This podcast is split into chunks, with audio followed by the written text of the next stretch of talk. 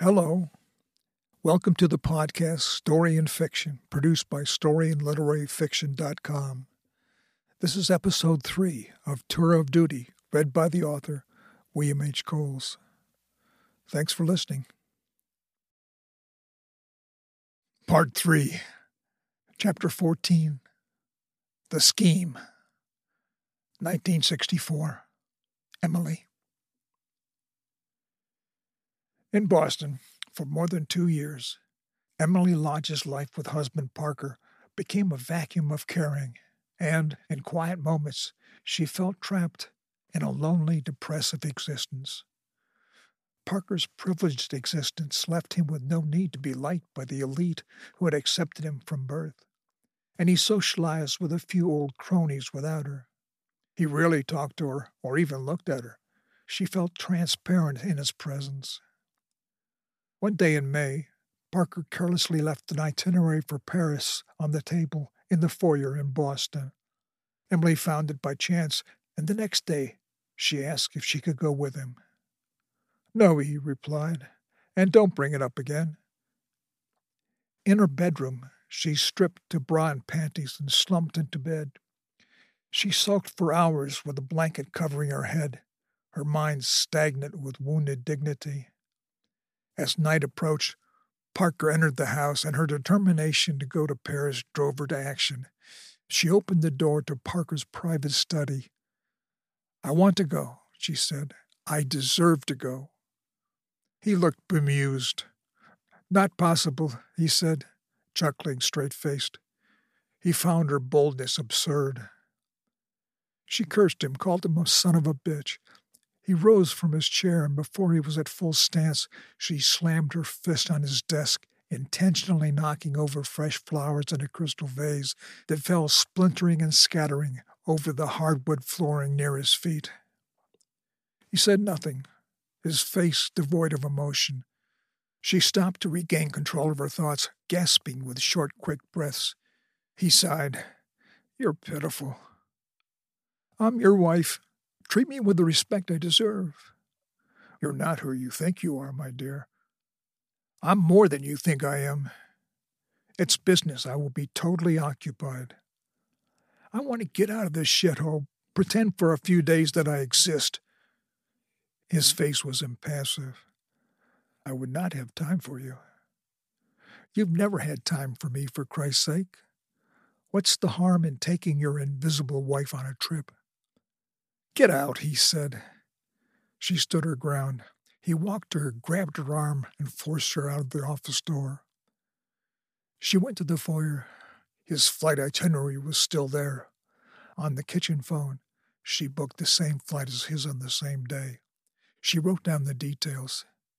She went to his office and threw her itinerary on the desk. I'm going, she said. He gave a short laugh. It's not funny. You're out of line, woman. I'm at the head of the line, and don't you ever forget it. He uttered a cruel, deriding laugh. She flashed him a stiff middle finger. Emily could not suppress a sliver of optimism for an enjoyable transatlantic trip with Parker, but she was denied a requested upgrade, and Parker lounged in first class. She was in tourist, and when they arrived in Paris, Parker was indifferent to her, and she trailed behind him to his hired private car. At arrival at the Hotel de Crillon, in their two bedroom suite, ever hopeful, Emily asked if they could tour France together. No, he snapped. I'll go by myself. I don't care what you do. I can't drive around France by myself. Jesus Christ, Parker said, exasperated. With only partially concealed anger, he arranged by phone for a car and a driver for Emily for a month. Please come with me, Emily asked quietly. I've seen enough of France for a lifetime, he said. She felt diminished again. Unable to shed the ignominy of traveling alone, for two days she stayed in the suite and came close to panic from claustrophobia that she'd never experienced before. On the third day, she booked a bus tour in Paris through the hotel's travel desk. But in the early afternoon, bored and uninterested, She left the tour and took a taxi back to the hotel. On the fourth day, she sought out her driver and demanded he map out routes to castles. He suggested the Indre department. That afternoon, she visited Chateau de Valençay before arriving in Orleans and listened to the history of Joan of Arc. She was not impressed. That night, at dinner alone in her hotel, she looked at maps in her Michelin guide for Châteauroux, where she knew Miles was stationed. By early afternoon, she'd registered in a hotel in Châteauroux and went to the base hospital before 1600 hours. She pushed her way to the receptionist's window, squeezing in front of a young woman and her aged parent at the head of the line, and asked for Dr. Miles Ballard. Are you a patient? The receptionist asked. Oh, no, I knew him at Boston. Your name, please? Emily Lodge, she said. I'll tell him you're here, the receptionist said without smiling. She wrote Emily's name on a notepad and tore off the top sheet to take to Dr. Ballard. Have a seat, she said. Emily took a seat. A woman with two small children entered the waiting room, and a uniformed officer stood to meet them. He seemed pleased to see them. Miles entered the waiting room five minutes later, his face impassive until he smiled hesitantly with recognition. Emmy said, What's brought you to Châteauroux? Emily gripped his extended hand with determination. Parker had business in Paris. I came to explore France. She couldn't decipher his emotions. At least he didn't seem displeased. I'm between patients, Miles said. Do you have time for a quick cup of coffee? He nodded. In the hospital cafeteria, Miles ordered coffees and croissants and they took seats at a small round table for two. Where have you been so far? Miles asked. Paris, she finally said, unable to remember the names of the castles she'd been to that day. Well, that's a good start.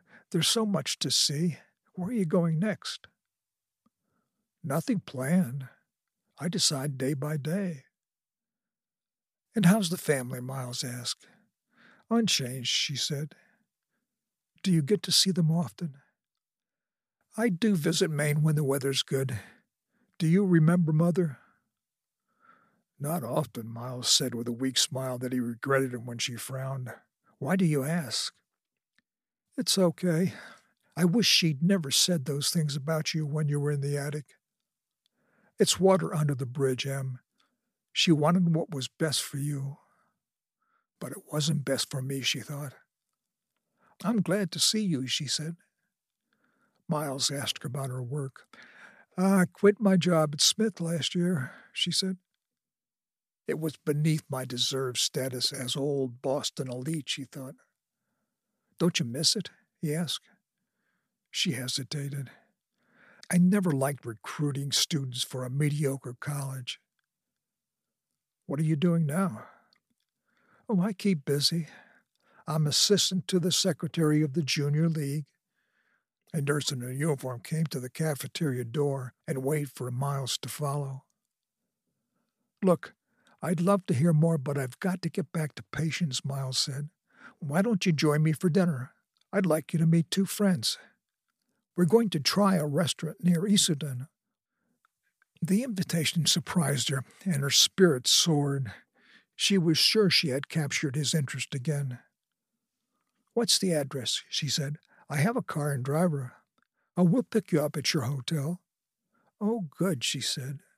But she really would have rather been with him alone. Oliver drove the Jaguar sedan. Miles introduced Oliver and Ingrid as he assisted Emily into the back seat and joined her.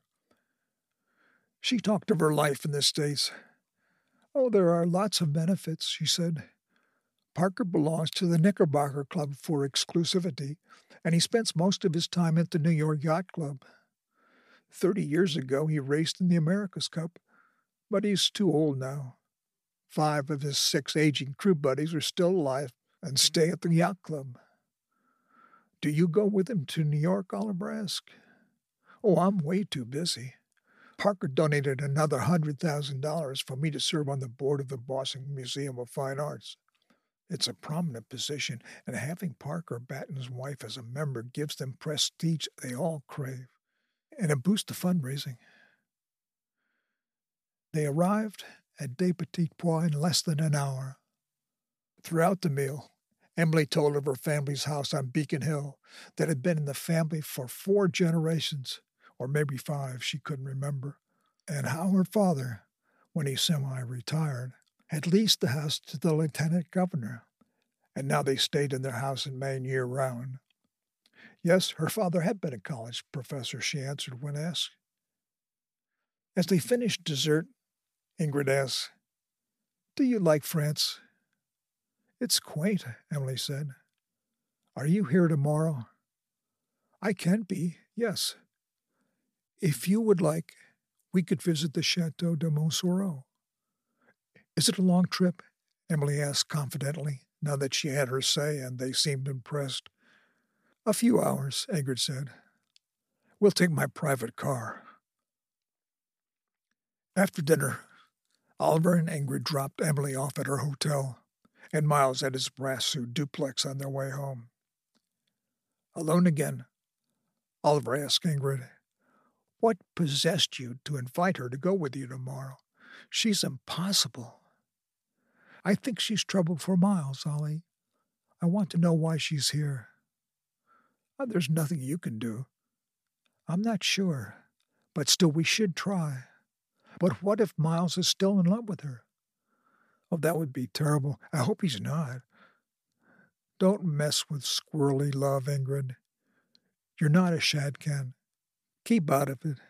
Let them work it out. Miles is still vulnerable, Ollie. His story of turning him down moved me. Don't get into it.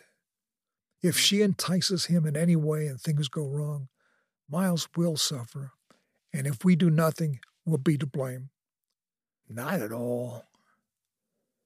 Emily Lodge can hurt him again. He doesn't deserve to relive pain by her. What if we misjudged her, Oliver said? What if she might be a shriveled, lonely soul in all the meisms and the fake kindness and the caring, without an ounce of remorse for what she did? She's got an agenda, Ollie. I don't think it's love. I think she's trying to erase her loneliness by snagging Miles again. It doesn't sound like she planned to come to Châteauroux, Oliver said. At best, it was unconscious at first, but I really think she's here to see Miles, not the local chateaus or cathedrals. Oliver nodded in agreement.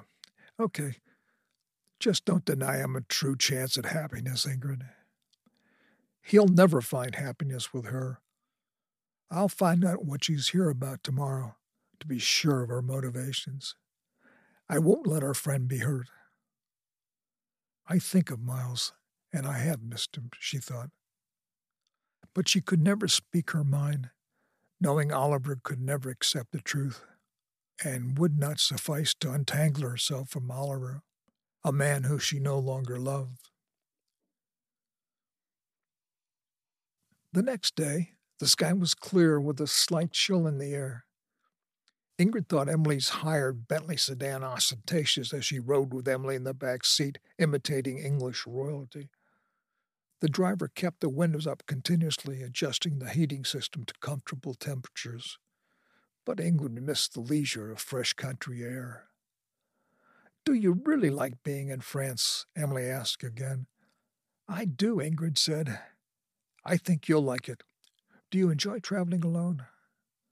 Oh, no, I would never travel alone on purpose, Emily said, with a rare divulgence of the truth. Parker doesn't travel for leisure, and he won't take me on business trips. This is an exception. I insisted. They remained silent as the driver passed a truck on the narrow, unmarked country road. The drivers are horrid around here, Emily said, when they were safely past the truck. The sliding glass panel between the driver and the back seat was open, and Ingrid knew he could hear everything they said. Had he taken offense? Does your husband like France? Ingrid said. There's little Parker likes, Emily admitted. Uh, to be frank, he comes to shoot birds and wild boar with friends, although I don't think he's ever bagged a boar. He's a shitty husband. He doesn't care for me. He married me because he, wrongly, thought my father still had his inherited fortune, and he needed a young wife for social events and political advantage. I'm so sorry, Ingrid said sincerely. I have no need for sympathy, Emily snapped. It doesn't sound like a rewarding life, Ingrid said, annoyed by Emily's sharp reply. Being on the board of the museum is my duty to Parker, but it uses up my time. I know nothing about art.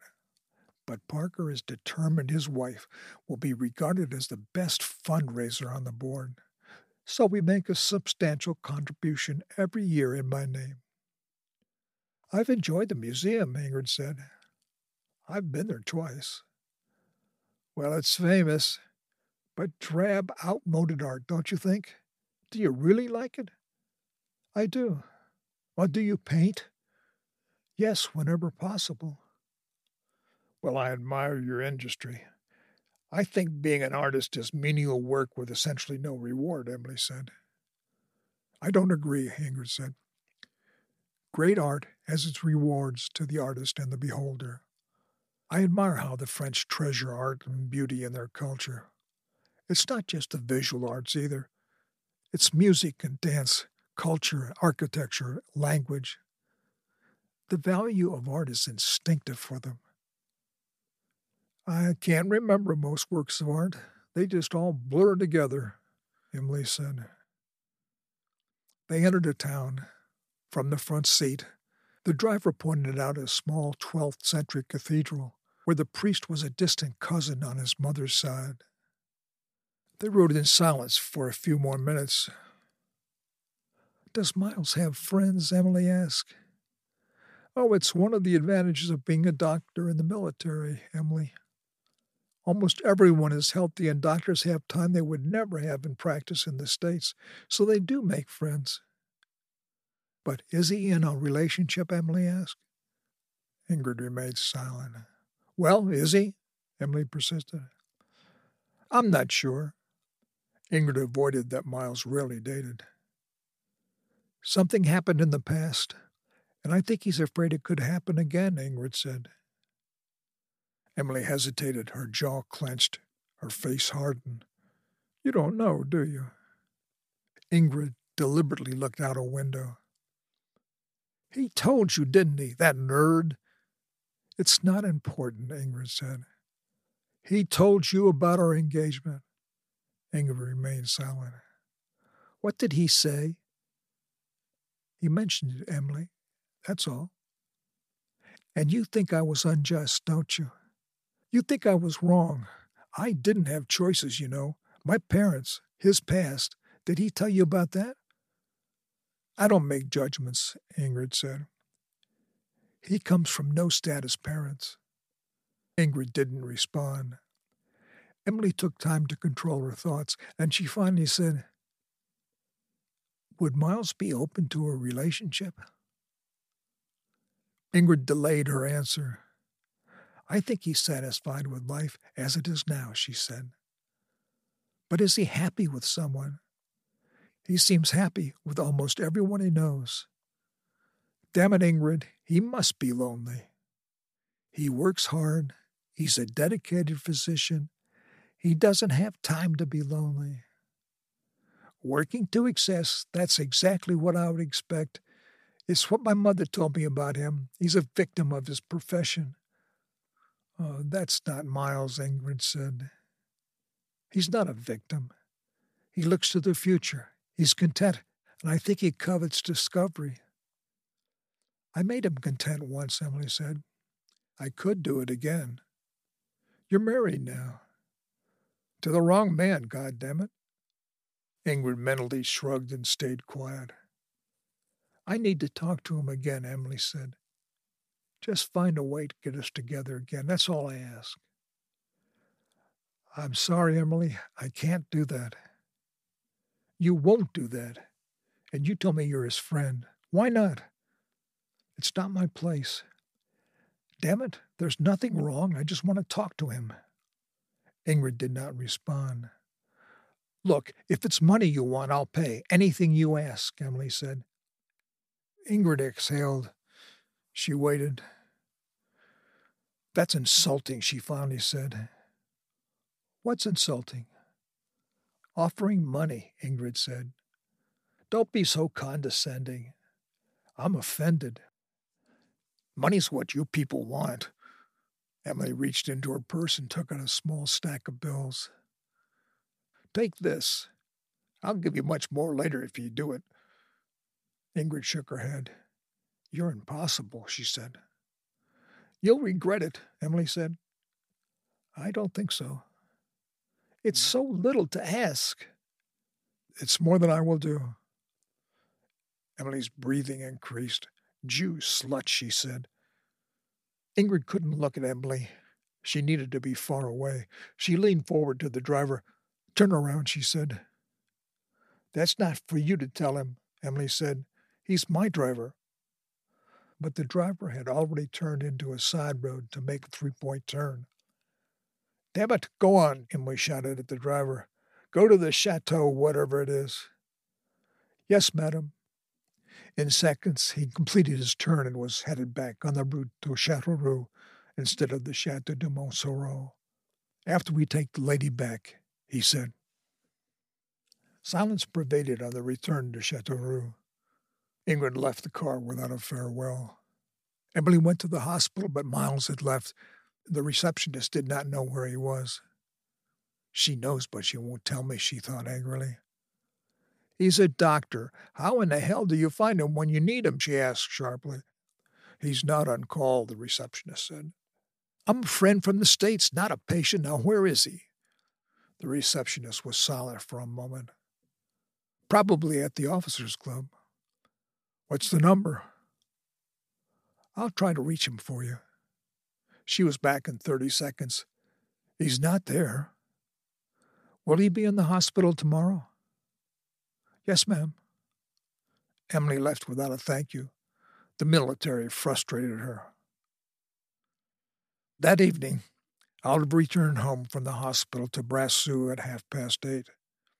Ingrid was in the spare room, on a high stool at a slanted drawing board. She was drawing caricatures of friends from photos, celebrities from magazines, and famous historic figures from statues. A good day? she asked as Oliver entered and gave her a kiss on the cheek. Hideous. One of Springer's patients committed suicide. Where? In her hospital room. That's unbelievable. No precautions? There is a suicide protocol, but typical of the military, it was not in place and not used. And Springer never spends time enough with patients to know what they're feeling. She stockpiled drugs she stole from the nurses until she had enough to kill herself. I hope it never happens to one of your patients. Always the chance. How was the trip with that fiend of a woman? For a while she acted casually coincidental, but she's here to snare Miles. Did you find a single shard of virtue? Not really. She called me a Jew slut when I wouldn't take money to arrange a contact with Miles.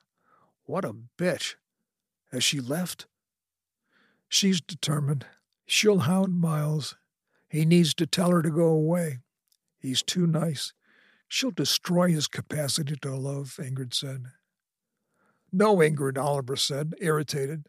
Stay out of it. No matter what you do, good or bad, Miles will never feel the same about you or me if you meddle and he's a good friend. Oliver's tone of voice disturbed her, but now was not the time to object. She'd do what needed to be done on her own. The next day, Emily awoke before six, bathed, dressed, and ate the complimentary hotel breakfast coffee and croissant with quince jam. She was determined to go to the base to find Ingrid Stern. She'd slept poorly, believing, by offending Ingrid, that she had squandered an opportunity to achieve reconciliation with Miles. Now she was resolute to succeed. At the base hospital, the receptionist gave her the Stern's address in Brasseux. There was no answer at the door. She walked back to her hired car. A woman stepped out of a neighboring house and waved. Can I help you? she called out. I'm looking for Ingrid Stern. Well, she won't be home for a while. She teaches a yoga class for wives at the gym on Mondays. The driver found the gymnasium easily, and Emily walked in through the door to the basketball court.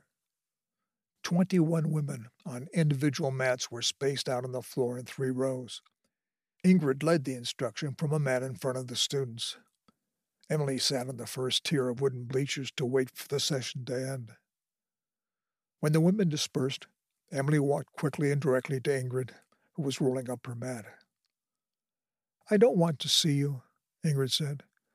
Please, I'm serious, Emily. I'm so sorry, Ingrid. I wish I'd never said those things. That wasn't who I am. Having listened to Emily's relentless, acrimonious tone of voice now for two days, Ingrid ignored her false contrition. Emily's woeful gaze looked down and away. I just want to talk for a few minutes. Ingrid hesitated. She wasn't rude by nature, and she waited for Emily to finish. I want advice, Emily said. You're the only person I know in France for more than just a greeting. Just a few minutes. Could we sit on the bleachers? Ingrid shrugged, eager to be rid of her. They sat separated by two feet and looking straight ahead, as if neither, at the moment, wanted to discover the other's thoughts. Finally, Emily turned her head to look at Ingrid. Last night I was alone in the hotel and I hated myself. I'm not a shrew, Ingrid. Maybe I've become one, but that's not the real me. Why do you need me? Ingrid asked. I'd like to spend some time in France. I knew it, Ingrid thought. I would like to talk to Miles again, let him know how I feel, ask him to forgive the past.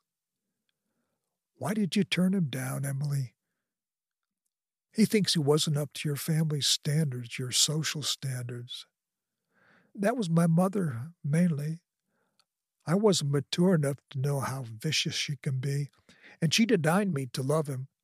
She thought he'd never satisfy me, thought life required me to find a companion with the wherewithal to marry, survive, and procreate in Boston. And that was stupid, of course. I had no thoughts of what marriage would be like, or what I wanted a husband to be, and I was impatient. And afraid? Ingrid asked. Emily hesitated. That was part of it. Of what? Commitment? Emily paused. I, I don't know. Maybe you don't know how to love, Ingrid thought. And why do you want him now? Ingrid said. I think he really loved me, Ingrid, probably because he didn't know who I was at the time.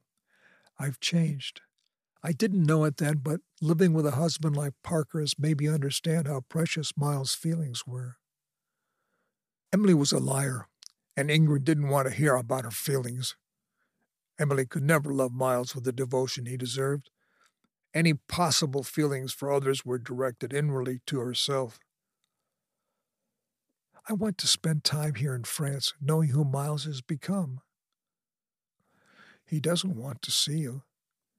You can't know that, and I can make him content again. Do you love him, Emily? I do, even though you haven't seen him since you've been married. I've been alone at times, sustained by what Miles was to me and I didn't recognize.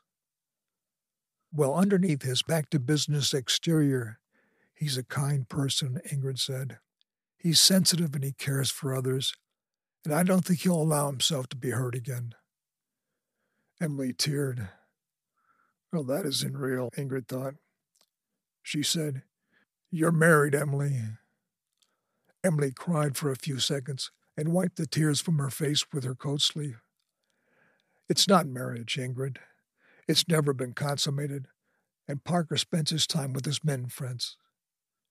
He's he's gay, Ingrid realized, and she's unwillingly chaste.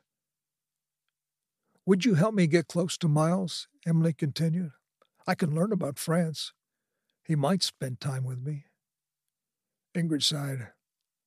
I've no desire to be involved. The next morning, Ingrid walked to Miles' Brasseux duplex at half past seven. Miles was in his pajamas. Relax, she said, knowing his propriety. He invited her to step inside, out of the cool morning. I think you should talk to Emily, she said, as they were facing each other in the hall. Why? Do you still care for her? Oh, never. Can you tell me honestly that you felt nothing when you saw her at the hospital for the first time in more than two years? Miles frowned. For a few seconds, maybe, I was surprised to see her, and there was a brief moment of pleasure from memories of our times together. But after that, nothing? Nothing. Be honest. If you have the faintest love for her still, Ingrid said, admit it and tell her. It's important. She wants to stay here to recapture the old times. It would be a disaster for you, Ingrid thought, and I hope you see that. I don't want that. It's past. She can never be in my future. Well, then you must tell her. I don't like her, but she's so desperately lonely. She's searching for someone who cares, and to continue to believe she can regain it with you could ruin her. She has to let go of the dream, face the nightmare disaster of her marriage, and go on with her life. She's going to find you very soon. Be ready to treat her with sympathy and caring, but free her to get her life on track for a realistic future. Be firm and convincing. Tell her your feelings one way or another. I don't know her anything, Miles said. Just tell her it's a critical gesture to help another human being. The next day, before dawn, Emily demanded her driver park in front of Miles' duplex. After a few minutes, when a light went on in the house, she sprinted up and rapped relentlessly with a brass knocker. Miles opened the door, tying the sash of his wool robe around his waist. He had a sleepless night. Ingrid's words had made him anxious. He looks exhausted, Emily thought. Hear me out, she said. I don't have time, Emily. Let me in. She entered before he could speak. She positioned herself a few feet away from him. She felt the need to embrace him, to establish intimacy through contact, but she hesitated, afraid of what he might say or do. I'm sorry for the past, Miles. I wish we could start again. All night he'd struggled with this confrontation. He did miss the times when he adored this woman, dreamed of spending his life with her, and he hadn't been entirely truthful with Ingrid. But now, looking at Emily, he felt nothing for her, and he could never forgive her. She had to move on with life without him. Don't say anything more, Emily. Don't say that. We will never have a life together. How can you be so cruel? she cried. Damn it, you still care for me. I don't, Emily, and I never will. He was firm. He rejected every inclination that he might ever want to be with her again. I love you, she said. You can't ignore that. You're all about yourself now. You'll never find anyone like me. Never. You don't deserve me. You're blind to what I could do for you. She flushed, breathing deeply and close to shouting, her voice harsh and ratty. Miles held the urge to respond, to defend himself. He was not at fault. She was inadequate in so many ways. He opened the door. Leave, Emily. Don't you dare throw me out, she yelled. Just leave. You're not welcome. I hate you, you arrogant, selfish son of a bitch. He reached for her elbow to usher her out the door. Don't you dare touch me. She started moving out onto the path. When she hesitated and turned slightly to look back, Miles was closing the door. Indignant and angry, she walked to the car. Paris, she said to the driver. She went straight to her hotel. Parker was not there. She made arrangements for a flight, packed, placed a note on the hotel bed, and left early the next morning for home angry, sad, lonely, and shaken at the prospect of her uncertain future. Chapter 15 D Day, June 1964. Alice. Even after more than two years in France, Alice avoided dinners at the general and his wife's whenever possible. She still didn't like her mother's company or her cooking. But this was a Sunday evening, and her mother seemed desperate to have a family gathering with two guests a base chaplain and his wife.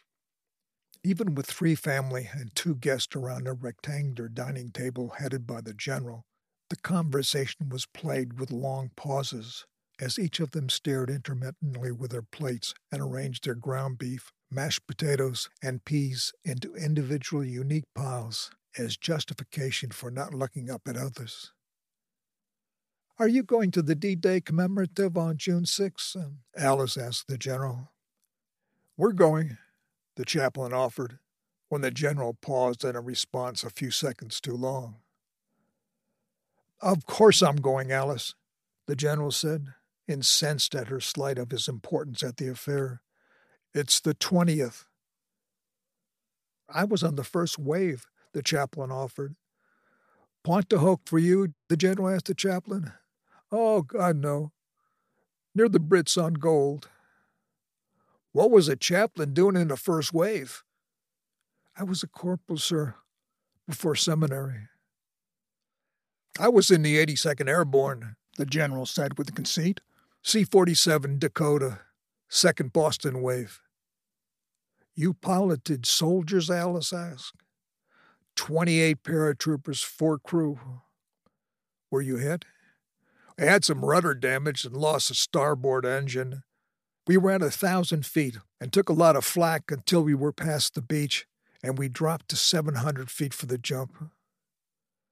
I, I wanted to be a paratrooper, the chaplain said, but I'm nearsighted, and, and they turned me down. Alice raised her hand for the general's attention. I want to go to the ceremony next month, she said. The general has his own plane, her mother said. Alice glared at her for repeating with pride something that everyone knew and many didn't approve of. Can I go with you? Alice asked again. I'd like to do an article for the paper. Eisenhower's going to be there. I'm one of the hosts. The general scoffed at Alice's failure to sound the respect he thought he deserved. Did you know Eisenhower? Alice asked. I met him twice after the war. Could you help me uh, get an interview with Eisenhower? Absolutely not. Because I'm a woman? Because you're a journalist. He's going to be interviewed by CBS's Walter Cronkite. Could I at least watch that? That will be private. Don't bother your father, her mother said. Have your editor ask the president's staff, she added. The general's not going to be involved in giving you permission for interviews. How would I make contact? Alice asked. It's impossible without help. Well, don't try, the general broke in. It's really not possible. I'm a journalist on the staff of the International Herald Tribune. That should mean something. The general worries that journalists misrepresent the truth, Mother said. He doesn't want to annoy people. Alice tensed, her body rigid, and glared at her mother. Journalists are accurate with the facts, Mother. It's how we train, and it's what generals and politicians fear facts. The general frowned, his gaze distant to the ceiling somewhere above the chaplain's wife. Mm-hmm. Tommy doesn't want to be judged unfairly, Mother said. It's easy for you journalists to take down successful people in high places. Only the high and mighty, Alice said, those with false pride and conceit. Tommy's not like that, Mother said vehemently. I'm speaking overall, Alice said. I don't want you to use my status to get your way, the general finally said. Not now or ever. Could I just fly up with you and back? That wouldn't be wrong, would it? Alice asked. A silence ensued as everyone at the table stared at the general, trying to anticipate his answer. Let her go, Tommy, Mother said. After a pause, the general shrugged, which everyone took as agreement. The chaplain's wife excused herself to go to the ladies, unsettled by the tension that had saturated the air. Alice could not suppress a sardonic smile at her mother. At least she had a spot on the general's plane. The general's DC 3 was perfect for flights in the European theater. It landed on short runways. The general had fitted it with a galley for food and drinks and plush seats that reclined halfway to horizontal. Alice mounted the movable steps to enter the door behind the wing and made her way down the aisle. The general sat alone at the bulkhead, in the first row of single seats. She saw an empty aisle seat in the row of double seats over the wing. She stored her handbag in the overhead compartment and sat next to Miles in the window seat without asking if the adjacent seat was occupied. She buckled her seatbelt and turned to Miles. My doctor, she said. You must be in the peak of health, Miles replied. You've never been in for a checkup. Too busy, she said. He nodded and reached for a newspaper in the seat pocket in front of him. Oh, that's my paper, Alice said. Sorry, Miles said, handing the paper to her, even though he'd brought it on board. She laughed and pushed the paper back toward Miles. Oh, no, no, no, no. I mean, that's the paper I work for, is the International Herald Tribune. That paper belongs to you. Miles laughed. I forgot you worked for the Tribune, he said. Freelance, she admitted. Are you going to see the president? she asked. I go where the general goes, like a seeing eye dog. Miles looked out the window as the right engine cranked up. The noise increased, and then the left engine. Miles watched the ground crew directing the pilots to the taxiway. He was thankful when the whining roar of the engine stifled conversation. He wasn't in the mood for a conversation with Alice.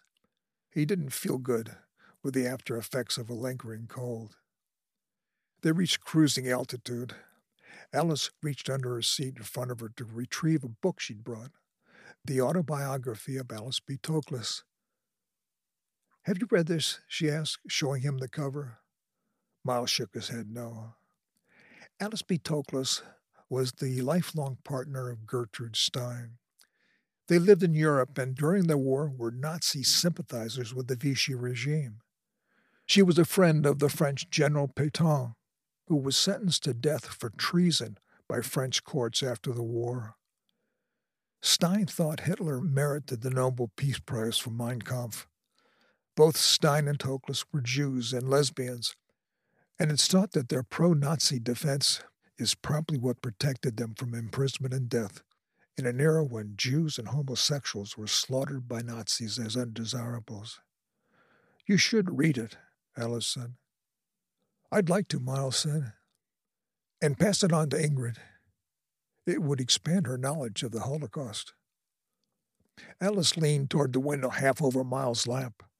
The wing blocked most of her view. Uh, where are we now? Oh, we've got about an hour and a half left. Miles closed his eyes and put his head back on the headrest. When they landed in Evreux, the passengers gathered inside the waiting area for transportation from the Air Force Base to the coast.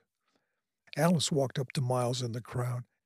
Look, she began, lowering her voice in the crowded room. You're my doc, and I need a favor. I'm not sure. Just listen. It's not much, my father wouldn't help me get an interview with the president. He wouldn't even help me get to see an interview with CBS and Walter Cronkite. I don't think he has. You'll be with him the whole day.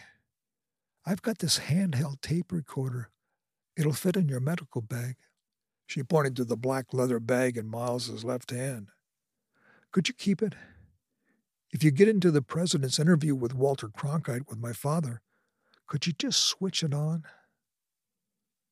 Miles was silent, stunned by her audacity. It's no skin off your nose. Well, listen, go ask your father. If he says yes, and if it's allowed and he tells me it's okay, I'll think about it. You know he won't approve. You're right. It's not illegal. It's not right, and it may be illegal, all I want is just a little help. Miles shook his head. Don't ask again. The general walked up to Miles an hour later when the dignitary's transport arrived to take them to quarters. I say, boy, you don't have a tape recorder with you, do you? The general asked. Uh, no, sir. Don't lie to me. I'll put you in lockup. I won't lie, Miles said. And don't listen to that daughter of mine. Major Tsitsipas overheard her. Alice spent the morning interviewing veterans. She talked to a German vet who had been in the bunker at the Pointe du Hoc on D Day. She asked him how many he had killed that day. Not enough, he said, and turned and spat on the ground as he walked away. In the afternoon, at the Pointe du Hoc, as a member of the general's family, Alice had negotiated to sit in the second row of dignitaries. Her father was one of the generals who gave a brief presentation about his experiences. He praised the bravery of more than 430 pilots, co pilots, navigators, and radio operators who flew C 47s in from the west to drop paratroopers behind the beach frontal attack. He spoke of his ditch in the sea and who had died on that dreadful day. And the living heroes are my crew, the general continued. Here today, co pilot Jack Palmer and navigator Harold Sessions. You stand up, guys. And he led more applause. The fool he totally ignored the solemnity of the occasion, Alice thought, embarrassed that he was her father, and not her real father at that, and would dwell on his contributions and ignore the immense worldwide impact of hundreds of thousands of soldiers. She was surprised when co pilot Jack Palmer, who was sitting next to her in the dignitary section, stood up. She'd never seen him before. She leaned toward him as he sat down. I'm from the International Tribune. Uh, may I interview you when this session is over? Jake smiled. Off the record?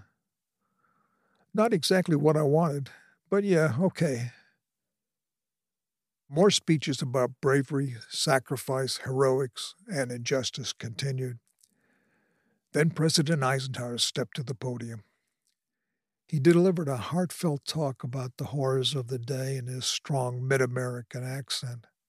His words mesmerized Alice, and toward the end of the speech, he gave a memorable thought, a thought she would never forget.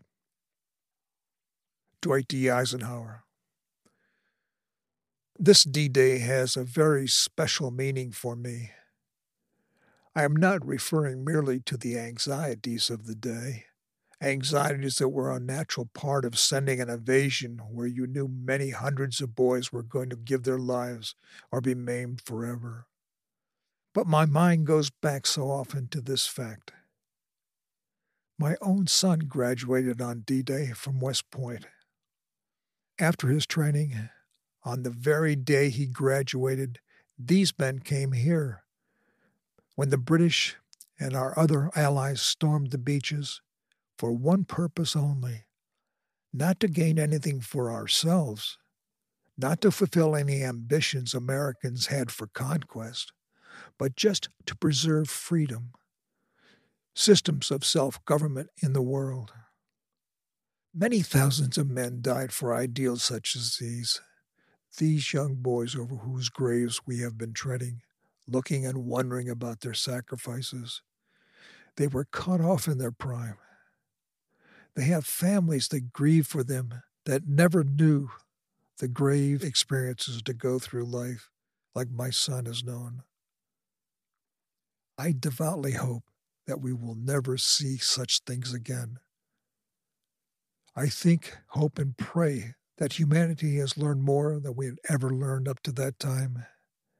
Every time I come back to these beaches, or any time I think about that day 20 years ago, I say once more, we must find some way to work for peace and to really gain an eternal peace for this world. An interesting man, Alice thought. Feeling even worse about her father's dwelling on his own experience and ignoring the liberation that took hundreds of thousands of lives. The seats cleared, and Alice stayed with Jake Palmer in the now empty rows of chairs. Eisenhower's speech moved me, she said. It was a terrible time, Jake said. What was it like for you? Were you in the first wave? Was it frightening? It was the second Boston wave. More than 400 C 47s, wingtip to wingtip, approached from the west at about 1 to 2,000 feet because of the dense cloud cover. We took a lot of flak at that level. We carried 28 paratroopers for a drop at 600 feet behind the front lines. We lost a wingman minutes before we were to drop. There were a lot of heroes that day. The general said that you lost a starboard engine and rudder control. Uh, that isn't exactly true, ma'am.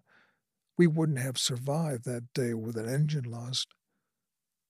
One out of three planes from our squadron was shot down. But we made the drop without major damage.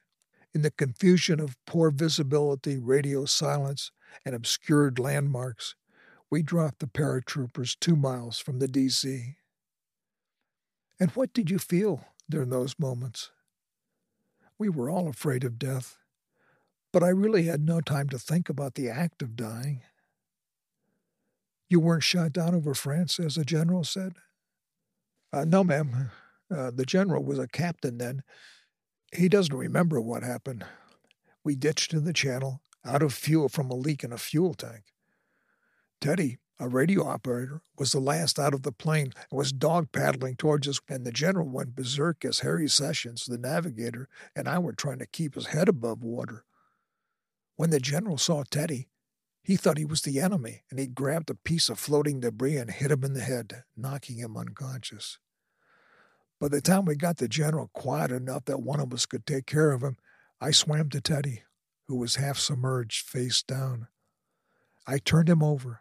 He was dead. He drowned before I could get through the rough waters to revive him. And the general doesn't remember? No, ma'am. He'd been psychotic from the time when the wingman was hit and went down in flames. The general was moaning and cursing and babbling. Harry pulled him out of the left seat so he wouldn't bang the controls. And you flew the airplane? Yes, ma'am, until we had to ditch. The general received the Medal of Honor for that mission, Alice said. Uh, for the traumatic effects of battle, I guess. And that's justified. He was hospitalized for a couple of months, then sent to the state for electric shock treatments. At least I was told that a couple of years later by Harry the Navigator. He's here today. Yes, isn't that him? She pointed to a man a few seats down the next row. I saw him stand when the general called on him. You can ask him, but I've never heard him speak about that day. It's sad. Teddy and Harry were the heroes of that day. But Harry doesn't believe the general deserved a medal. But he never speaks about it. My father is a sham, she thought. She continued the interview until Miles approached to escort her, at her father's request, to the airport for a return trip in the general's plane. Alice wrestled with what she should do about the truth with her father. It was difficult being around her mother now, did her mother know? Alice wasn't sure. And it would never be wise to confront her father. He would not remember the day, and even if slivers of remembrance of the day did come to him, he would suppress them, never to be considered again. She decided to never publish the truth. It would serve no purpose after almost twenty years. When Alice returned home from Normandy, Margaret, her sister, had arrived from the States, fatigued and bordering on non communicative from the trip and months of wrangling over a still unresolved divorce settlement. Her children were in her husband's custody, and she no longer cared. She was ready for a new life. Margaret and all her belongings were in the second bedroom that Alice had been using. Alice's belongings had been relegated to a corner of the dining room, and she was to sleep in the living room now on a pull out sofa bed.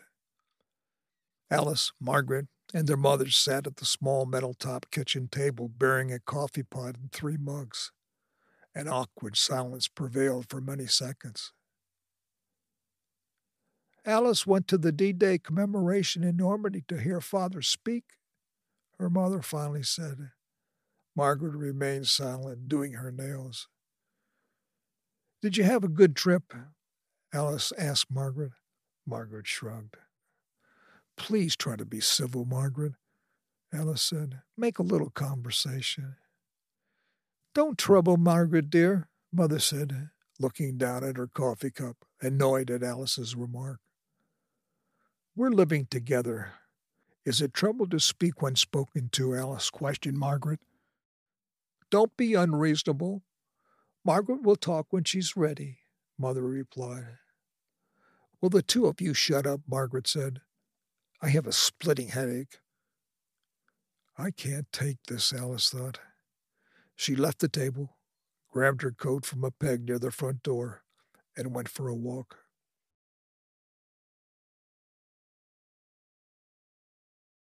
Chapter 16 Pamplona, 1964. One evening, at their weekly painting session with Bruce McKenzie, the subject focused on still life renderings of a decorative pottery bowl filled with oranges, avocados, figs, and apples, and in the foreground, along with four brown eggs, asparagus, and a sunflower set on a polished walnut tabletop. Ingrid said to Miles, Ollie wants you and me to go to the San Fermin Fiesta in Pamplona, the running of the bulls, like in The Sun Also Rises. It's dangerous, Bruce said sternly. Ingrid smiled. I won't be running, but I can enjoy the festival with thousands of others. Just be careful around the bulls, Bruce said. Each day the run lasts about two minutes, so there's lots of time to enjoy the festival without running with the bulls. Can you go, Miles? Ingrid asked. I'm going to ask Alice Reed, too. Sure, tell me the dates. I'll send you a note. Ollie can order your costumes. How are we supposed to dress up? Miles asked. I'm not sure yet. The traditional costumes are the same for everyone white shirts and pants, and red waistbands and kerchiefs. Not mandatory, but natives and most visitors wear them, Ingrid said. Alice and I will decide when we get there. Is running with the bulls for you, Miles? Bruce asked. Uh, I, I'm not sure about running with the bulls.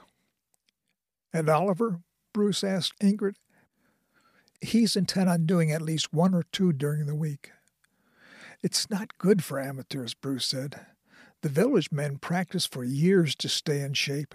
They study the bulls to scout out the peculiarities in their movements. I know, Ingrid said, and Oliver isn't in great shape or even athletic, but there will be no stopping him. Well, it's not an easy trip, Bruce said, concerned about the risk to his friends. How long? Miles asked. To drive 500 miles, eight to nine hours. We could go by train, couldn't we? Ingrid asked. That's a disaster. Fifteen hours, two changeovers en route. Expensive? You'd do better to drive. We'll drive, Ingrid said. It will be a great trip. Perfect, said Miles. Bruce frowned. The next morning, Bruce mentioned it to Ina over breakfast.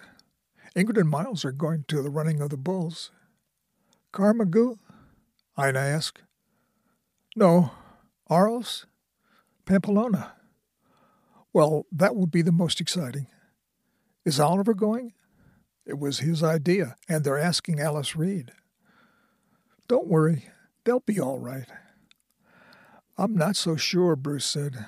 Oliver seems intent on running with the animals, and I worry about him. And I don't know about Miles, but I think he's got too much good sense to run. Pamplona has the best bred bulls raised for exciting kills.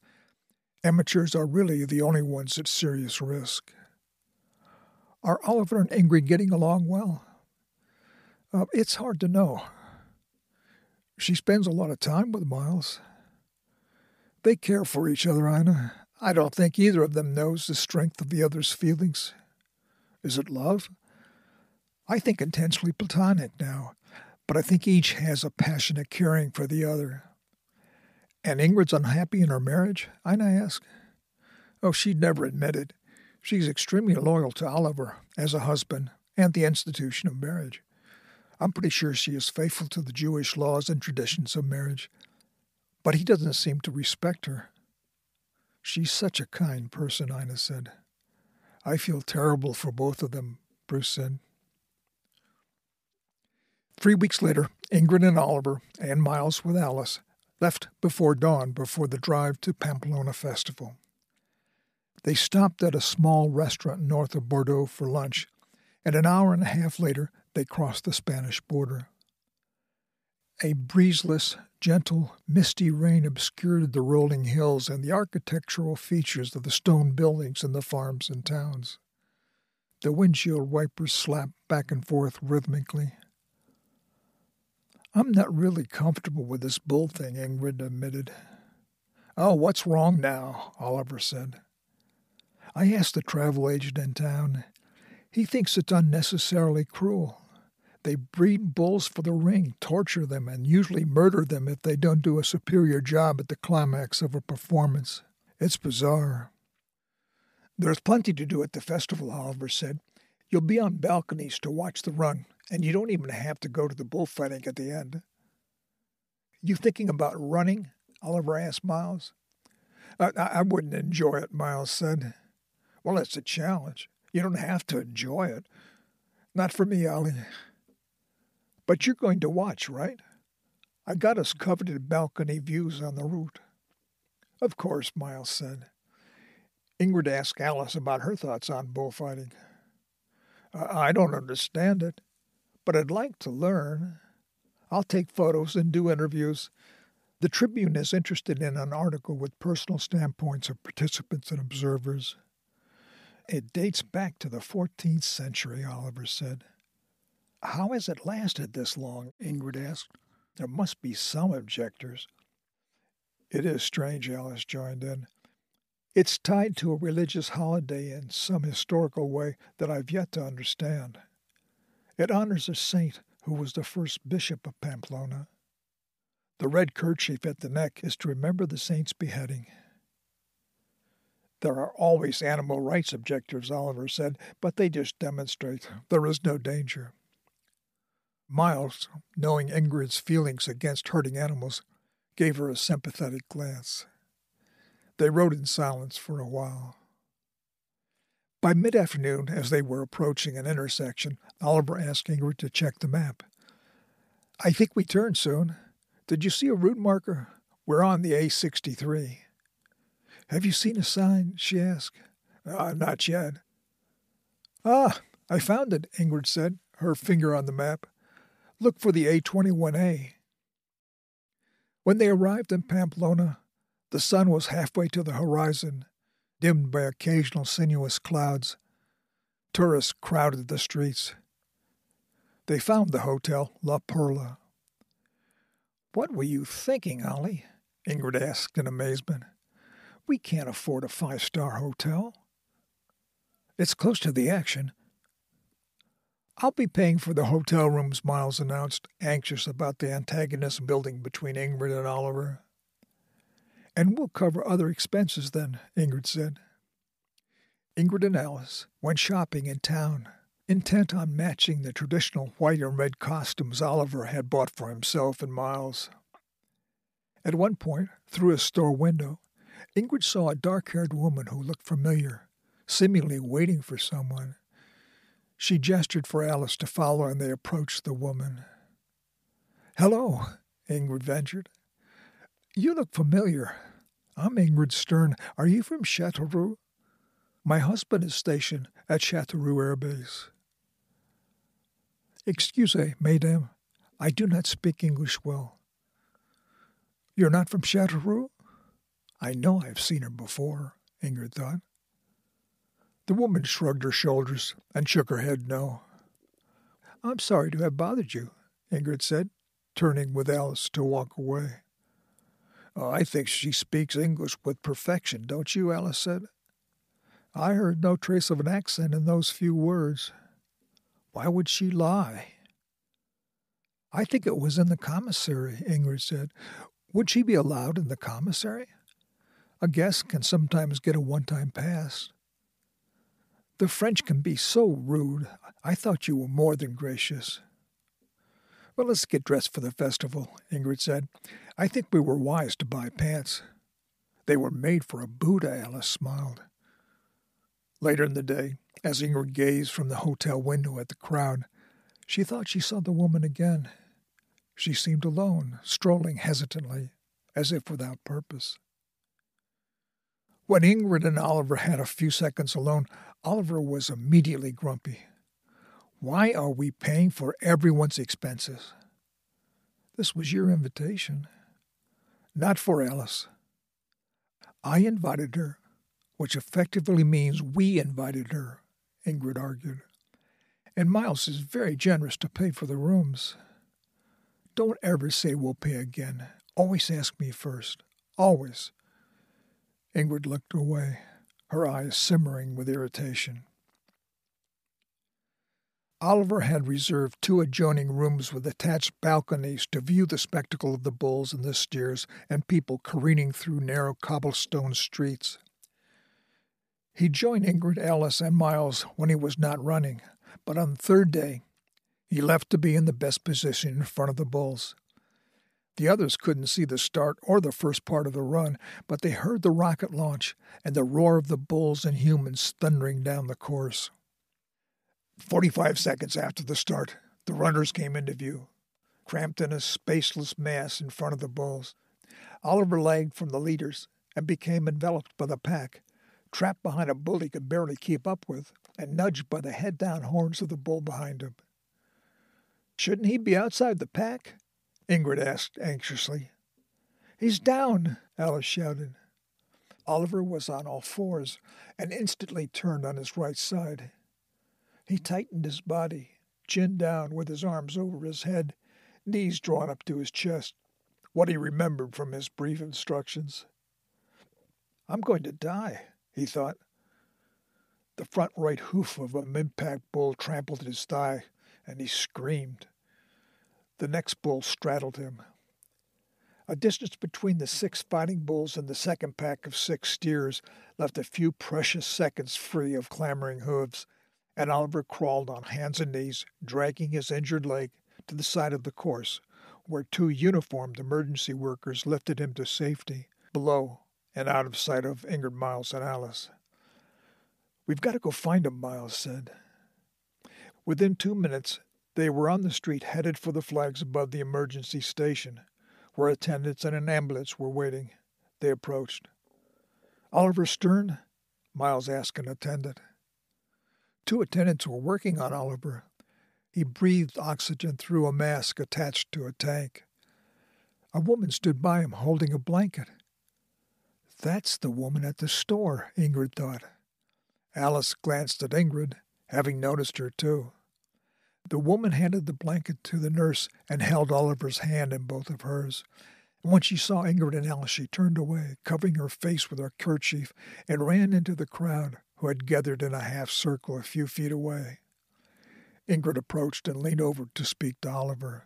His eyes were half closed. Ollie, she said with unrestrained panic. But Oliver was flaccid and barely responsive. He is unconscious almost with pain medicine, an attendant said with a heavy accent. Do you know that woman? Ingrid asked. The attendant shrugged his shoulders. What sedation has he had? Miles asked. The attendant shook his head and said nothing. The stretcher with Oliver was lifted and pushed into the ambulance. Where are the car keys? Miles asked Ingrid. Does Ollie have them? In our room, on my bedside table. Here is the room key, Ingrid said. Miles took the key. Go with him to the hospital, he said to Ingrid. Alice, come with me. I'll go with Ingrid, Alice said. You can't. They'll allow only one family member. The woman who had been at Oliver's side stood at the edge of the crowd, her eyes wet with concern and trying to hide her face. Neither Miles, Ingrid, nor Alice saw her again. But Ingrid was suspicious of the intimate gesture she had witnessed. She knew Oliver had had affairs during their marriage, but she had not recognized or maybe ignored signs since they had arrived in France. The ambulance pulled away, lights flashing, siren and horns blaring. Will he be all right? Alice asked as they rushed back to the hotel. I'll get the keys and check out, Miles said. Grab what you need and I'll meet you at the car. I'll need directions to the hospital, he worried. At the hospital, x rays showed a fracture in the femur and hairline fractures were visible in two lower left ribs, but no sign of lung collapse. Oliver's gaping thigh wound was closed and dressed. Ingrid stayed with him at the hospital for two nights for blood transfusions. Alice and Miles returned each night to the hotel. On the third day after the injury, with one day still left in the festival, Miles drove the Jaguar on their return to Chateauroux. Alice sat in front, and Oliver lay on his back on the back seat. Miles had purchased three pillows from the hotel checkout and Ingrid had positioned herself in the narrow space available in the back. Alice and Miles could hear Ingrid and Oliver's argument. It started as soon as she asked if he were comfortable. Don't start, Oliver said. Do you need me to adjust a pillow? Ingrid asked. Stop it. Ingrid remained silent. I know you think I deserve this, Oliver said. I shouldn't take risks. What are you talking about? I feel terrible it happened, Ollie. And you think I should have listened to you, you and your superior knowledge and intelligence. I'm not mentally retarded, you know, and you're not always right. I've never thought. Don't blame me for the inconvenience. I didn't try to get you hurt. Alice glanced at Miles, who shook his head slightly in disbelief. It's not an inconvenience, Ingrid sighed. It's a terrible accident of unpredictable fate. I don't like condescension. Rest for a while. Don't bully me. I'll rest when I want to. Oliver's labored breathing calmed after a few minutes, and a silence descended in the back that lasted more than a hundred miles.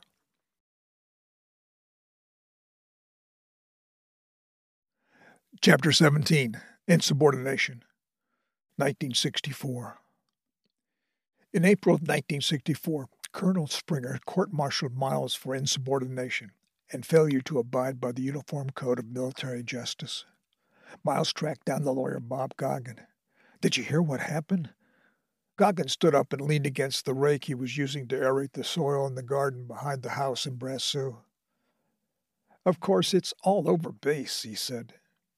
What should I do? Well, you'll be allowed to plead guilty or not guilty. If you plead guilty, the commander can dismiss or impose a punishment, but you should plead not guilty. A panel will review the evidence before a jury is convened, and I think you'd be vindicated in a trial. Can I have counsel?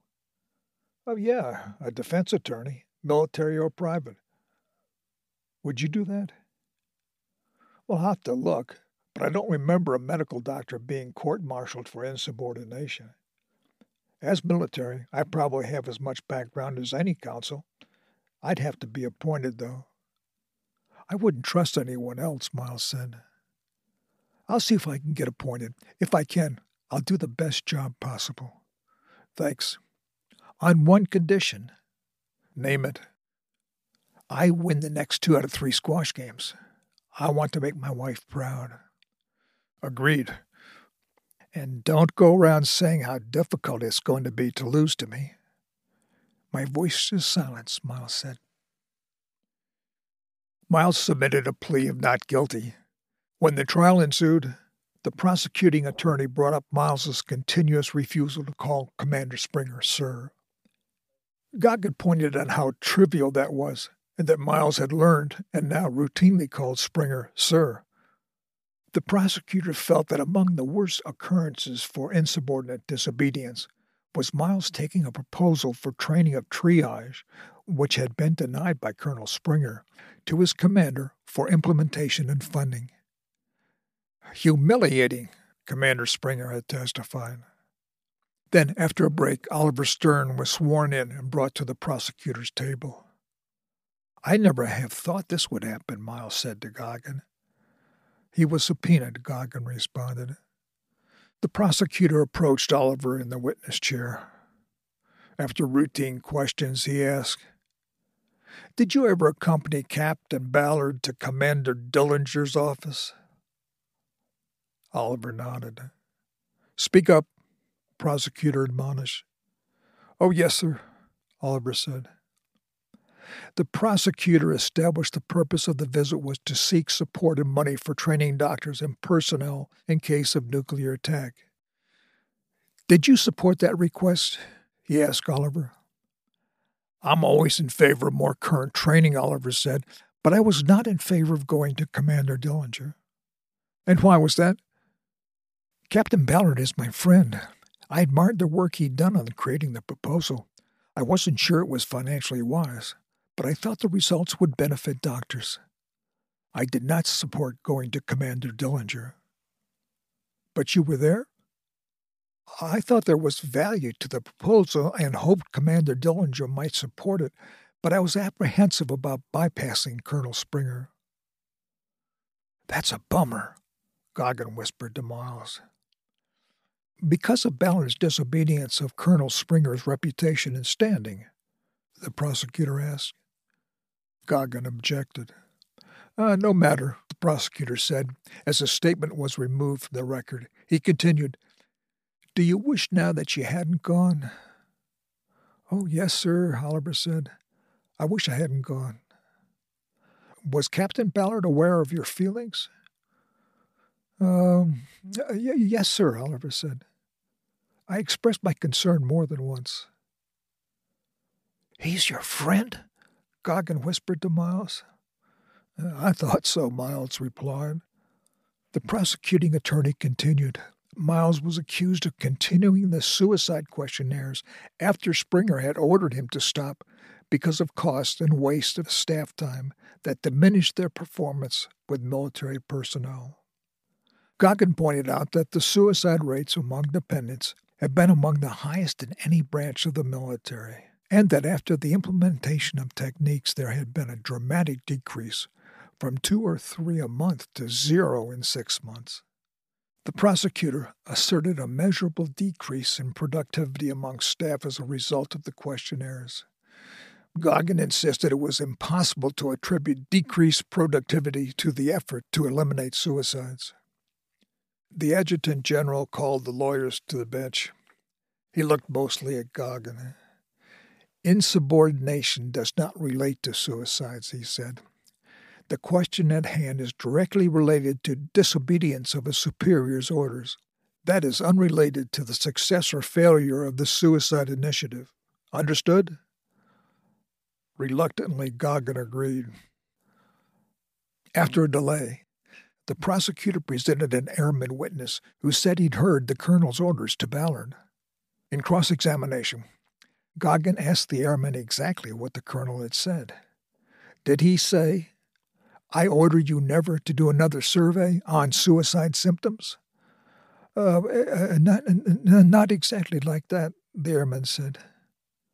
What exactly did he say then? The airman seemed not to be able to look at the court, his gaze fixed on a crack in the wooden flooring. You're testifying under oath about something you can't quite remember? Goggin asked. No, sir. It was different. Like it didn't make sense to do surveys on dependents about suicides and that it wasn't cost efficient. Did Colonel Springer say to Captain Ballard, I order you to stop? Did he use that word, order? I, I, I don't remember that. You just heard the Colonel speak about the negatives of action. Well, sir, it's hard to remember. Did you hear the word order, yes or no? I, I can't say. You do know that you're here to testify about insubordination. How did you know Captain Ballard was out of line? What did he do that made you believe he was insubordinate?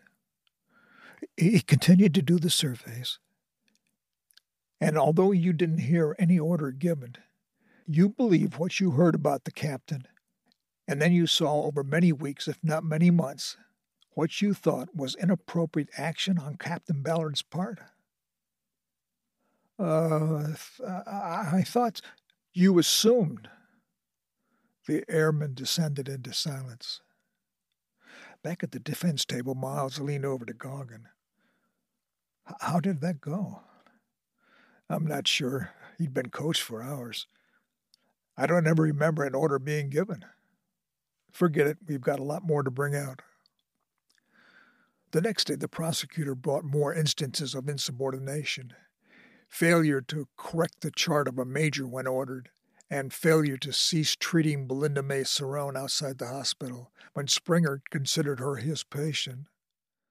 The lawyer brought in a volunteer nurse's assistant who thought she'd heard the order, but Goggin repeatedly questioned her until it was apparent she wasn't sure at all and established she was a personal friend of Colonel Springer.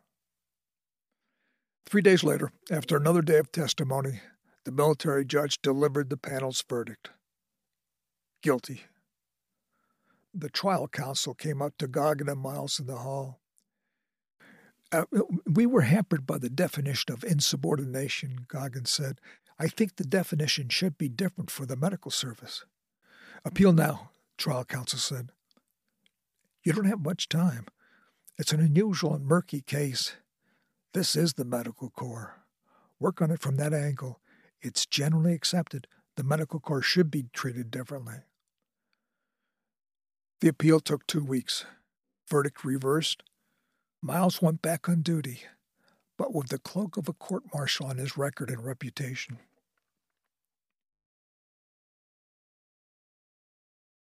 Chapter 18 Alice Breaks a Leg. 1965. Alice. Alice sat alone at a table for two in front of the Café de France in Châteauroux. A gentleman in a suit approached and sat in a chair at a table without a greeting. A garçon took his order. The man took out a newspaper, refolded it with some care so as to not interfere with those around him, and began to read. Within minutes, the sky clouded and a light rain fell, dampening the street. Alice placed a few coins on the table, grabbed her bag, and headed for the bus stop. The military bus for the base was a few hundred yards away. She paused at the curb to let a car pass. A bicyclist came from the opposite direction, out of control, his bike vaulting over the curb, hitting Alice from the side. She lost her balance, twisting on one leg, and fell on the ground her leg directly impaling with all her weight on the curb. The bicycle, zigzagging with the full weight of the man, toppled over, and the sturdy portion of the frame landed on Alice's leg. She screamed in pain and struggled to get up, clawing the ground trying to reach the bus. When the driver saw no passengers waiting at the stop, he continued on, unaware that Alice was injured. She collapsed face down on the street. The cyclist examined his bike, mounted, and pedaled off without looking down. The man who had been sitting at the table with her moved quickly to her side, gently turning her over. Uh, you are well, no? he asked in French. She nodded reflexively, but her heart pounded. Her leg hurt, and she started to cry. The man grabbed her shoulders to steady her, and after a few minutes, he helped her stand. Searing pain made her stumble when she tried to take a step. She moaned. There is a doctor's office very near, he said in English. Put your arm around my shoulder. She hobbled forward on her good leg. He is a very good doctor, a friend of mine. Even in her distress, his courtesy touched her. The doctor controlled the bleeding from a superficial wound, gave Alice a pain pill, and determined she might have a fracture. She needed an x ray and would have to go to the American base. The gentleman insisted he would take her, and with the help of the doctor's nurse, they eased her into the back seat of his car. At the base hospital, after the x ray, she waited for the result lying on a gurney in the exam room. The man was still waiting with her until he knew the extent of her injury. I, I don't know your name, Alice said. I am Antoine Villard. She thanked him for his help in a weak, exhausted voice. And what do you do? I am an avocat, he said. What kind, she wondered, dejected. She thought lawyers were mundane and hackneyed thinkers against everything and rarely in favor of anything. Are you here with your family? he asked. My father is the base commander, she said. At the base hospital an hour later, Miles approached Alice lying on a gurney in the hallway near X ray. I saw your X ray. Fractures of the tibia and fibula that are unstable. You'll need surgery. I am very sorry of the result, Antoine said. A tech prepared to push the gurney down the hall to the clinic. Our orthopedist is on leave, Miles said. We'll find another hospital to do your surgery. Antoine excused himself. I will visit again, mademoiselle. Heal well. Alice waited in a hospital bed with her leg elevated in traction, waiting for resolution on the transfer for surgery. The army base in Orleans had a surgeon available. Antoine Villard returned the next morning clutching a crystal vase with a bouquet of flowers that sparkled with reflected rays from the morning sun streaming through the window. They are beautiful, Alice said sincerely, her voice attenuated from constant dull leg pain. I'm very pleased that you like them, he said. Are they from nature? The yellow asters and the bluebells grow wild in me, yes. Uh, uh, the pacharets, too. The others grow in my greenhouse. You grow flowers? Mostly. Some herbs and tomatoes, and greens without flowers. Song of India and yucca for the house. And I care for my mother's bonsai. She is unable to care for plants as often as she used to. She is not well. She is hampered with pain from arthritis, but she is able to do some cooking and sew throw rugs. And you practice law? Avocat's my profession, but plants are my passion. Alice asked about roses in the bouquet. He touched the blooms with tips of his fingers. Martagon hybrids, he said. They have received awards. They are special, Ella said. I love roses. I will place them on the windowsill so that you can see them from the bed. She told him of her stepmother's passion for flowers, a memory of happier times. As he prepared to leave, he said, Good health, and when you are better, you must come take dinner at my house. Meet my mother. Alice, touched by her growing value of Antoine's character, agreed. I look forward with pleasure, she said. Will you have surgery? Antoine asked as he was leaving. Uh, yes, Alice answered. In Orleans. An orthopedic surgeon is available at the army base there. Bonne chance, he whispered to her. When Colonel Springer had heard the general's daughter was in the hospital care, he immediately supervised Alice's transfer to Orleans. He arranged for the newest and best military ambulance and demanded Miles take care of the paperwork. And you go with her, Springer said, standing a few feet away from Alice's gurney and speaking to Miles. But I have a full clinic schedule. You're the general's doctor, and you damn well will be taking personal care of his daughter's transfer to Orleans and her return. I could follow after I see my patients. Reschedule, damn it. You ride that ambulance and hold her goddamn hand if she needs it. It's not a life threatening danger, Miles said, and the ambulance crew is the best. Will you listen to me? Springer leaned forward so he was a few inches from Miles' face.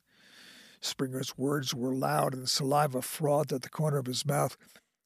You get your ass on that ambulance and you act like you got a princess in your care, and you be proud to serve, not your usual don't make a difference to me shit. But my patience, it's an order. You speak another word, and you'll be swallowing your teeth. Springer turned to walk away and stopped.